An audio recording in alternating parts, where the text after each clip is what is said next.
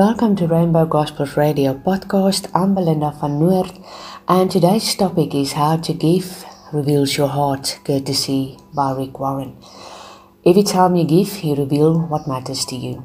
Tell me how you spend your money and your time, and I'll tell you what matters most to you. Your schedule might reveal that your children are what matters most to you. Your spending might reveal that what matters most to you is your hobby. Life is not about things, it's about learning how to love. If at the end of your life you have acquired a giant pile of things that you are and you are estranged from your family, you have missed the point. When you are generous with your time, money, effort, and energy, you are saying that God and people are what matter most. To put it in another way, what matters most is love.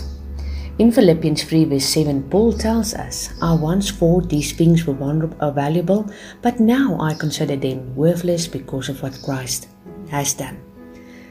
How do you break the grip of materialism? There's only one way. The antidote for getting is giving. So every time you are generous and give to others or to God, then you are actually breaking the hold of materialism in your life. We are citizens of heaven, where the Lord Christ lives, Philippians 3 verse 20. Your purpose is not to live for here and now. You are storing up for eternity. You are not building a pile on this side of eternity.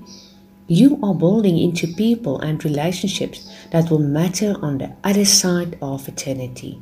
You are living in light of heaven. Shalom.